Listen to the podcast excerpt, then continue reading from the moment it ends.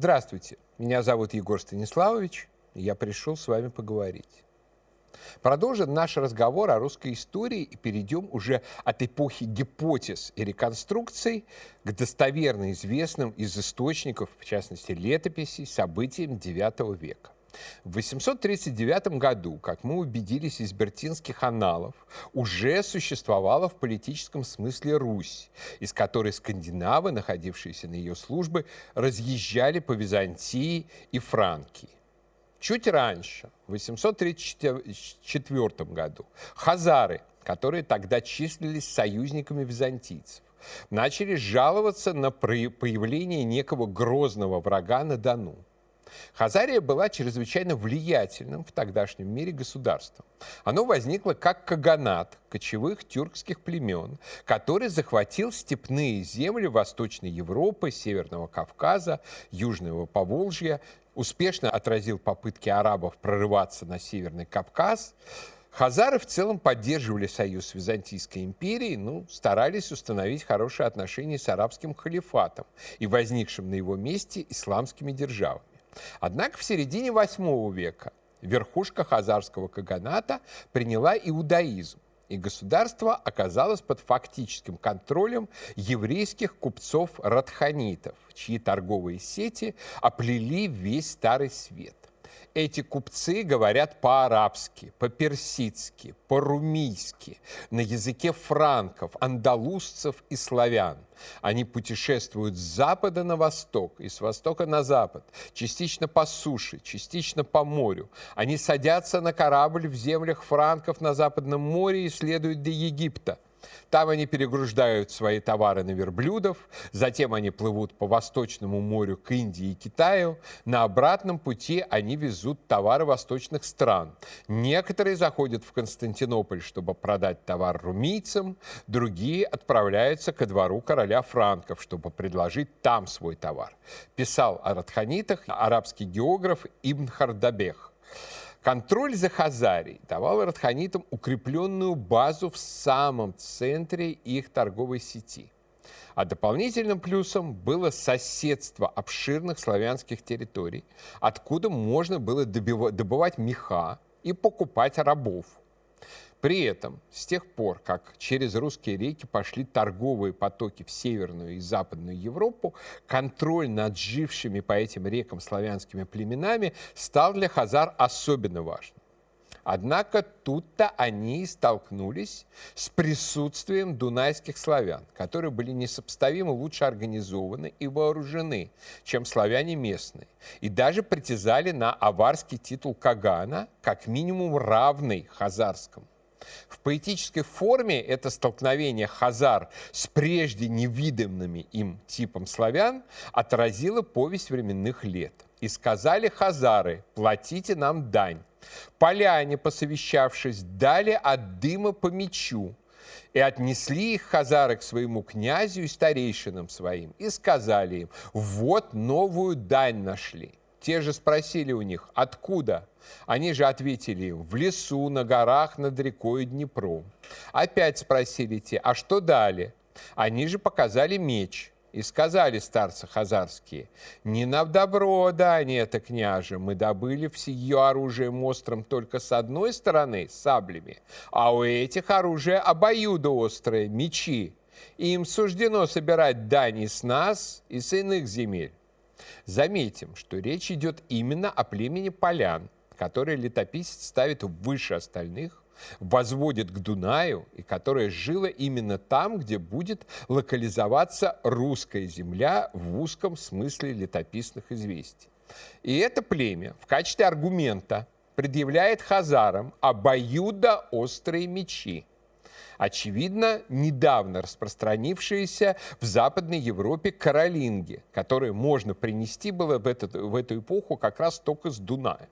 Император Феофил прислал по просьбе обеспокоенных хазар военного инженера Петрону Каматира, который из кирпичей построил для хазар крепость Саркел, которая должна была защищать их от врагов с северного Днепра и с северского Донца.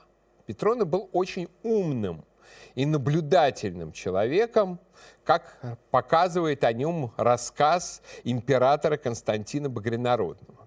Возможно, он в ходе своей экспедиции рекомендовал Феофилу установить контакт не только с хазарами, но и с их врагами.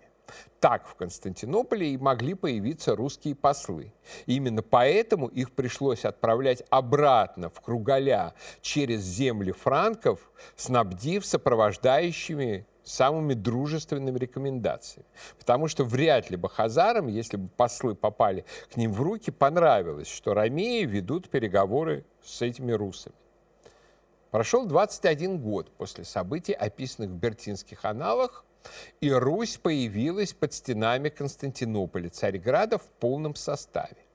По тем или иным причинам отношения Византии и Руси испортились, и началась война – Дружественное отношение Руси и Византии установили при императоре Феофиле, человеке остроумном, но придерживавшемся иконоборческой ереси.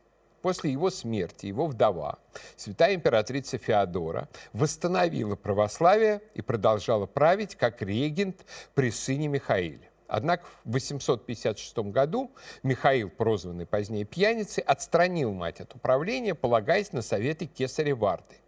И вряд ли это было случайностью или совпадением, что после отстранения от власти тех, с кем у Руси были налажены отношения, случилась война. 18 июня 860 года две сотни русских кораблей обрушились на окрестности Константинополя. По стилю это был классический набег норманов. Но только, как мы уже сказали, никакие Норманы из Балтики приплыть напрямую не могли. Они должны были базироваться где-то на Руси. Налетчики жгли, убивали, а главное грабили. Император в этот момент был далеко на войне, и вся миссия защиты города пала на патриарха Фотия, крупного интеллектуала и богослова. Фотий и оставил первые в истории развернутые описания русских, ценные тем, что они сделаны современником народ незаметный, народ, не бравшийся в расчет, народ, причисляемый к рабам, безвестный, но получивший имя от похода на нас, неприметный, но ставший значительным, низменный и беспомощный, но взошедший на вершину блеска и богатства, народ, поселившийся где-то далеко от нас, варварский, кочующий, имеющий дерзость в качестве оружия, беспечный и неуправляемый без военачальника, так такой толпой столь стремительно нахлынул, будто морская волна на наши пределы, и будто дикий зверь объел, как солому или ниву, населяющих эту землю. О, кара, обрушившаяся на нас по попущению! Грабеж продолжался несколько дней. Патриарх, чтобы защитить город, прибег к неподводившему прежде Ромеев средству – молитве Пресвятой Богородицы. Он совершил крестный ход по стенам города, опустил ризу Богоматери в воду, и случилось чудо. Жестокие завоеватели ушли. Позднейшие хронисты сочинили легенду, что разразился шторм и разметал русские корабли. Некоторые наши проповедники упражняются на тему такого своего рода благочестивого антипатриотизма, мол, вот Бог сокрушил наших варварских предков и через это открыл им путь к крещению. Однако ничего подобного не было. Напротив, святой Фотий подчеркивает, что налетчики ушли никем не гонимые и не побежденные. Они как бы повиновались внутреннему голосу. Как только облачение девы обошло стены, варвары, отказавшись от осады, снялись с лагеря, и мы были искуплены от предстоящего плена и удостоились нежданного спасения. Неожиданным оказалось нашествие врагов, нечаянным явилось и отступление их. В этом и состояло чудо поскольку большую часть войска составляли, несомненно, славяне, а некоторые из них вполне могли быть христианами еще с дунайских времен, то не было ничего удивительного в том, что они могли, скажем, увидеть явление или услышать голос совести. Прошло немного времени, и к изумлению, к изумлению Фотия в Царьград прибыли русские послы с просьбой о крещении и присылке на Русь христианского епископа. Ныне и они переменили языческую и безбожную веру, радостно сообщает Фотий, в которой пребывали прежде, на чистую и неподдельную религию христиан, сами себя охотно поставив в ряд подданных и гостеприимцев вместо недавнего разбоя и великого дерзновения против нас. И при этом столь воспламенило их страстное влечение и рвение к вере, что приняли они у себя епископа и пастыря и с великим усердием и старанием предаются христианским обрядам. Рассказывая об этом первом крещении Руси, Фотий мимоходом дает и характеристику тому русскому государству, которое обратилось к нему за верой ставший для многих предметом многократных толков и всех оставляющий позади в жестокости и кровожадности, тот самый так называемый Рос, те самые, кто, поработив живших окрест них и от того чрезмерно возгордившись, подняли руки на саму ромейскую державу. То есть Русь в то время была не одиноким племенем, не бандой налетчиков, а достаточно значительной державой, покорившей жившие окрест племена. То, что она располагалась в среднем течении Днепра, где-то около Киева, подтверждает и то, что еще долгие века спустя Русью в узком смысле назывались именно эти земли. Отправляясь в Киев из Владимира или Смоленска, говорили «поехал на Русь». И вот именно с князем Киева Аскольдом, летопись связывает этот поход на Царьград.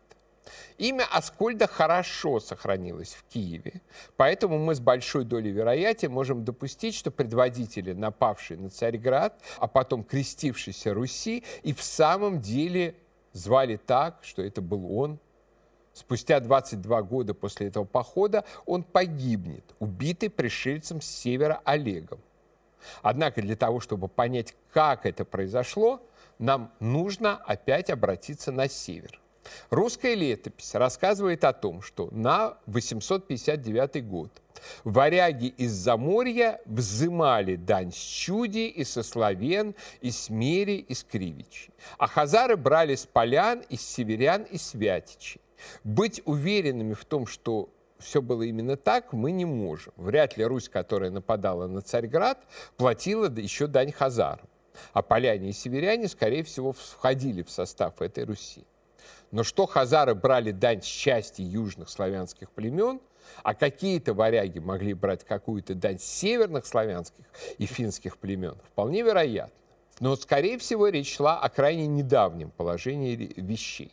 В слое около 840 года на Любшанском городище на реке Волхов найдены следы пожарищ и скандинавские стрелы, воткнувшиеся в стены. Очевидно, в это время скандинавы решили попытаться сдвинуть баланс на волховских порогах в свою пользу и захватить у славян контроль а, за ними. Началась война, в ходе которой погибла, кстати, и неукрепленная Старая Ладога. А под 862 годом мы из летописи узнаем, что изгнали варяг за моря и не дали им дани, и начали сами собой владеть. И тут снова есть археологическая корреляция. В слое примерно 865 года на Любшанском городище снова пожарище. И теперь уже славяно-финские стрелы. А Старая Ладога подвергается полному разгрому. То есть местные погнали нарушивших конвенцию скандинавов.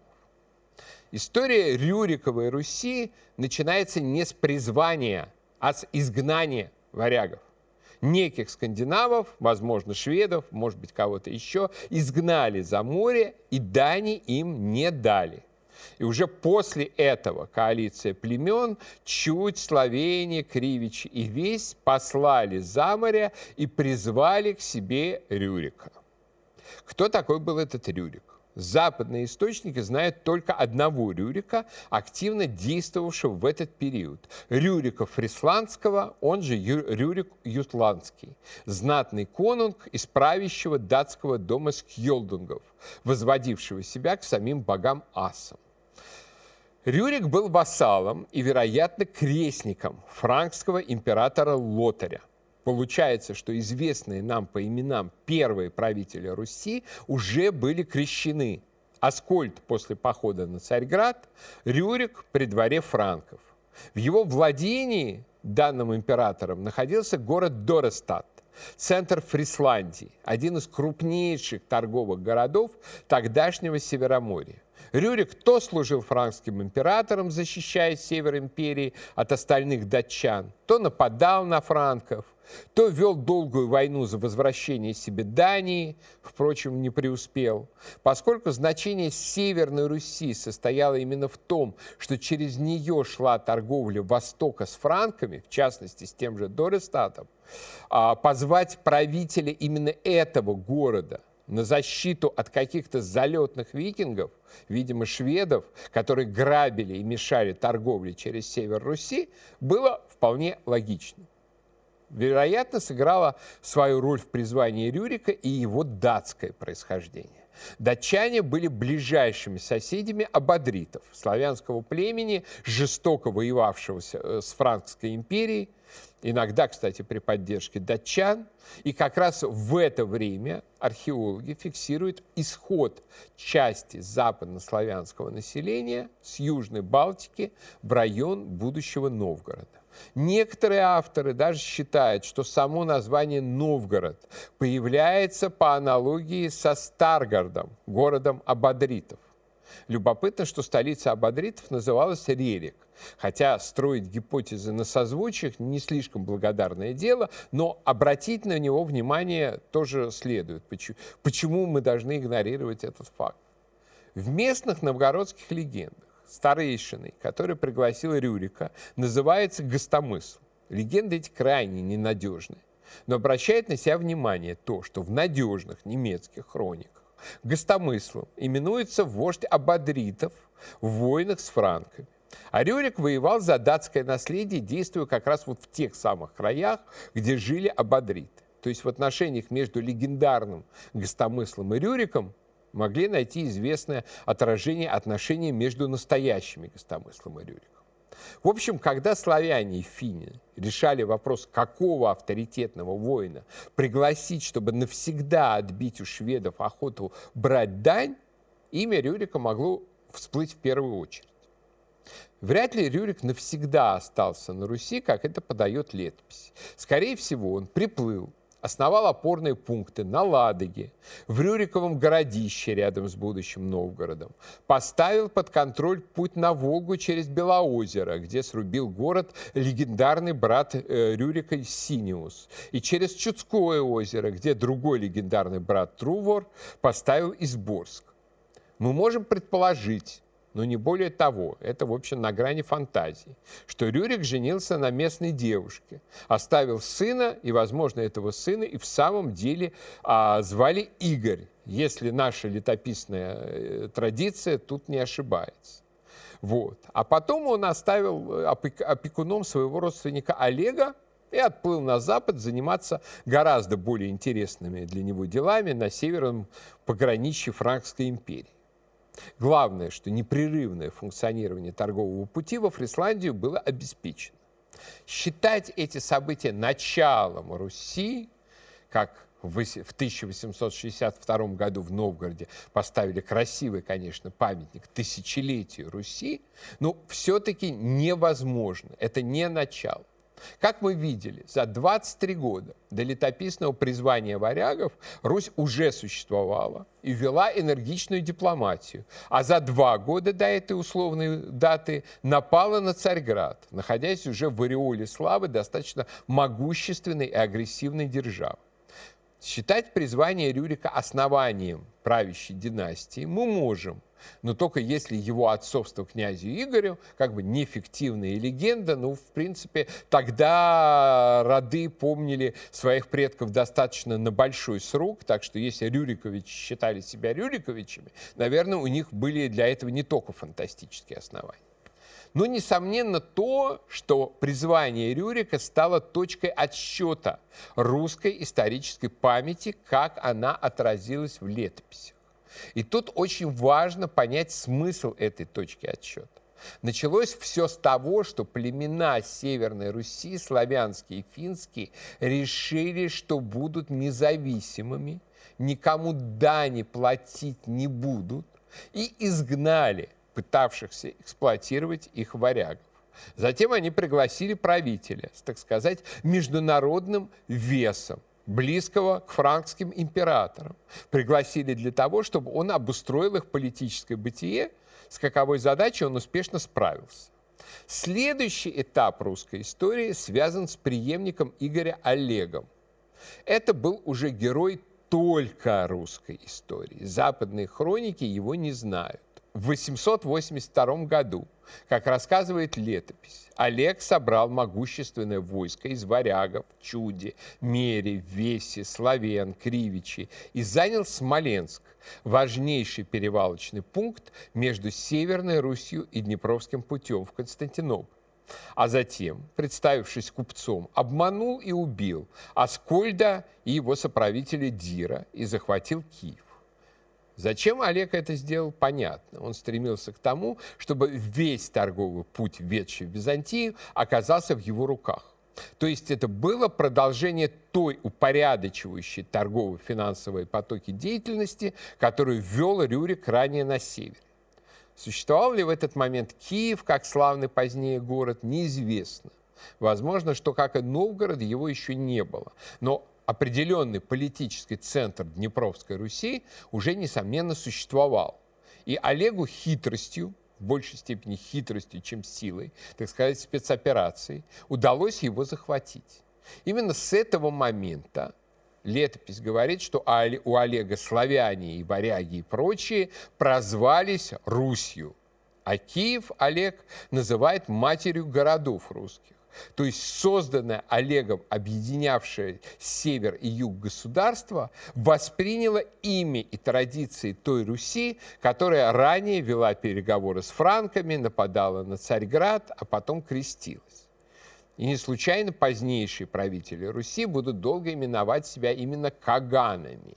Так же, как ее самые первые правители, а, э, чьи титулы зафиксированы в Бертинских аналах. А первой целью этого государства становится вытеснение с Руси влияния Хазарии, которая находилась под влиянием купцов-радханитов. После занятий Киева Олег переподчиняет северян, радимичей, подчиняет древлян. Однако сама Хазария была еще слишком крепким орешком, и поэтому неудивительно, что Олег начал строить государство не по Волге, хотя по ней уже тоже шла кипучая торговля с Востоком, а по издревле обжитому славянами Днепру. И этот днепровский выбор Олега предопределил будущее Руси как христианской православной страны. Пойди Русь по Волге, с большой вероятностью она бы была исламизирована. Так же, как исламизировалась, например, ее соседка Волжская Булгария. Останься север Руси сам по себе, под культурным излучением империи франков. Он бы в итоге стал католическим, а затем, видимо, протестантским. Но как выражался известный наш археолог Дмитрий Мачинский, мы приняли восточное христианство потому, что Днепр впадает в Черное море. Это, конечно, сильное упрощение, но сермяжная правда в этом упрощении есть. А вот как Русь всего за столетие прошла путь от христиа... до христианской державы, мы в следующий раз и поговорим. А пока я прощаюсь, но наш разговор не кончен.